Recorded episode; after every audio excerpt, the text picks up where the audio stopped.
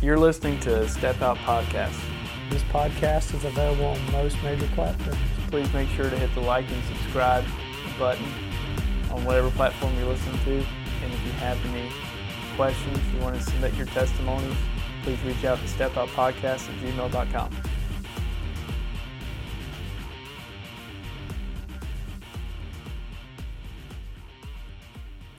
So the last time we recorded, we were talking with our good friend Jody. And when I got up from that room, I was very inspired to share more in depth about my own testimony. Having said that, we're going to talk about sexual immorality today. You look at me like I'm crazy right now. Folks, in my life in my testimony, and you know this, we, we've talked about this. I look back over my life and realize now that sexual immorality had the biggest stranglehold on my heart before Christ rescued me, before His mercy found me, before He said, I see the cross you're carrying and I'm going to give you a new life. I was addicted to pornography. That coincided with a life of not really living a surrendered life with Christ. Went to church for cultural purposes, attendance, what have you. And in that, I became a man that I said I would never become. And at the wrong time, and the wrong moment, the wrong things were said.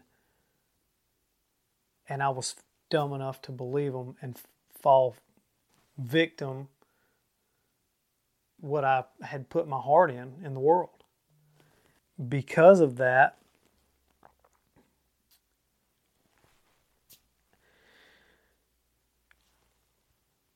all that sexual immorality over the years practiced, I ended up in an affair. Um, nearly lost my family my business, everything that I had. And folks, I shared this detail part of my testimony with you so that maybe one person might stop for a moment if, if they're in this similar circumstance and think, wait a minute, I, what I'm doing is wrong if you're in that place and you're anything like I was, I had ignored my conscience so long that I couldn't feel conviction. I had gotten to a point where I believed that what I was doing was okay. And by the grace of God, one day He just gut checked me. And I don't even know, I look back now, I don't even know how I was able to come to my senses in the moment Praise be to God that I did. Because I know without a shadow of a doubt, a man who lives a life like that does not put his trust and hope in Jesus Christ. And I did not. The, the, the basis of my salvation at that time was based on a prayer that I said when I was a little kid. And I had been baptized a couple of times, and it didn't mean squat.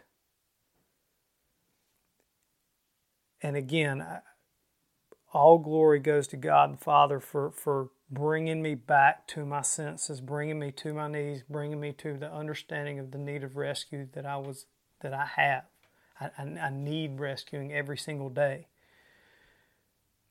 But the Bible tells us and teaches us very clearly that sexual immorality, whatever it may be, though it is wrong, and those who practice such things will not inherit the kingdom of God. That being said, I am a full believer in that that um, sin can be passed down from generation to generation, and that it was so in my family. And and I picked up on the same sins of, of my father, and because of that, um, I decided to go down the same place he did. And by God's grace again, he, he, he has reconciled my heart with him and has shown me that it doesn't have to be this way and I can drive a stake in the ground and hopefully stop it for generation help be a voice for those who are lost in this depravity, lost in this mindset, that I can be a voice of reason to help say, hey, it don't have to be this way for you either, and maybe it'll stop for more generations to come. This is not a very easy topic to discuss. As, as easily as we normalize it, we think that we're hiding things in the dark, and we're really not because God sees everything and He tells us what's done in the dark will be brought to light, and there's truth in that. Ask me how I know. Everything that God says in His Word will come to fruition. And it will, what you're doing will be brought to light. What all of us do will be brought to light, I should say. Sexual sin may not kill you in the flesh, but when you do hit that six foot hole in the ground, an unsurrendered heart on certain things like this will kill you for eternity. And I would just encourage you that if, if you're listening today and, and, and you're living in this pit, that you might would take a moment and reconsider some things of where you are and who you're surrounding yourself with the thoughts that you have and the things that you may be doing. Every time Jesus ran up on someone who was um, caught in sexual immorality or had been practicing these things, and it's the same thing he did for me. He said, Look, you don't have to live a life like this. Lay it down and come follow me. And as I sit here expressing these words and sharing this part of my story, I think about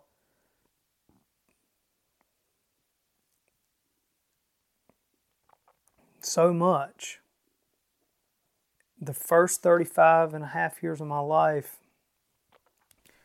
the things that I said, thought, and did, if it's up to me, I am unworthy of His forgiveness, but because He loves all of us, He's forgiven me. And I'm so grateful for that.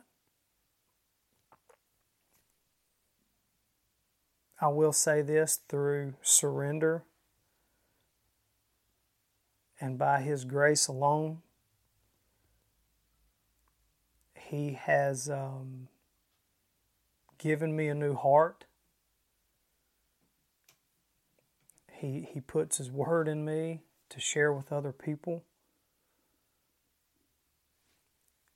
He has restored my family.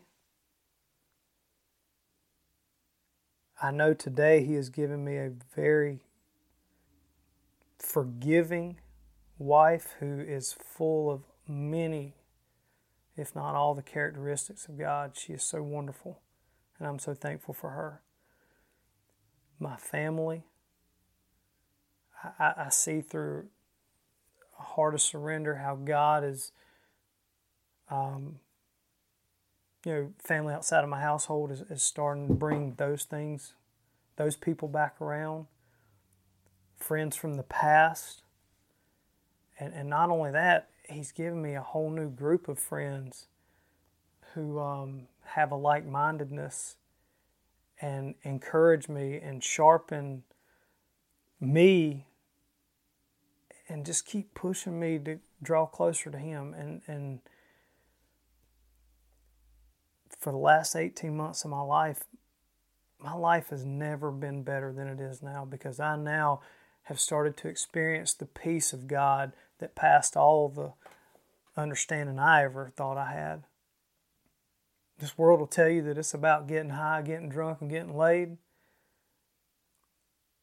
And the fact of the matter is, all that stuff will separate you from for eternity if not properly handled and given over to the King of all kings.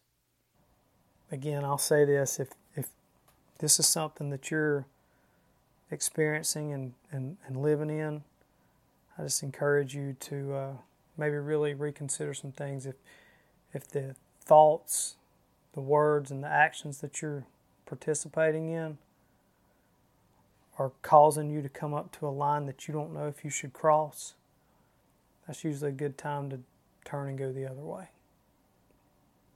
And surrender is always one step away.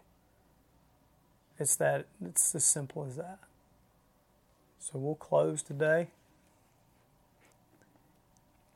Not that I asked for permission for this, Josh, but I'll ask for forgiveness later. I think it's uh, Yeah, good practice. Gospel, I think it's a good thing to put in practice to close with a little verse, and uh, we're gonna we're gonna we're gonna turn to Romans one eighteen and read down a few verses here.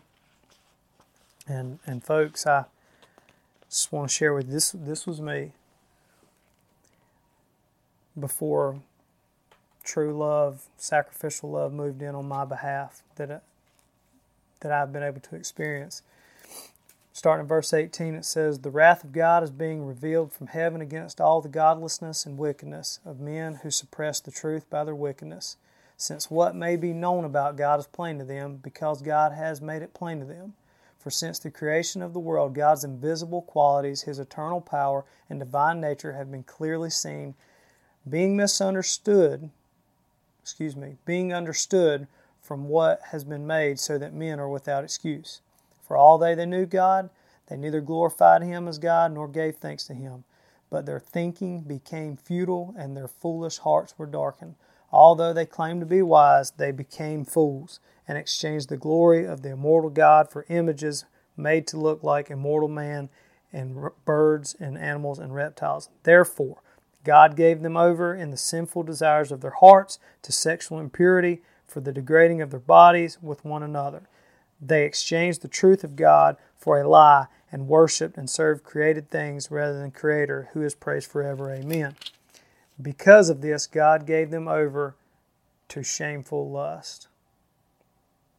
And we'll stop there. And one more time, I'll just say this it doesn't have to be that way.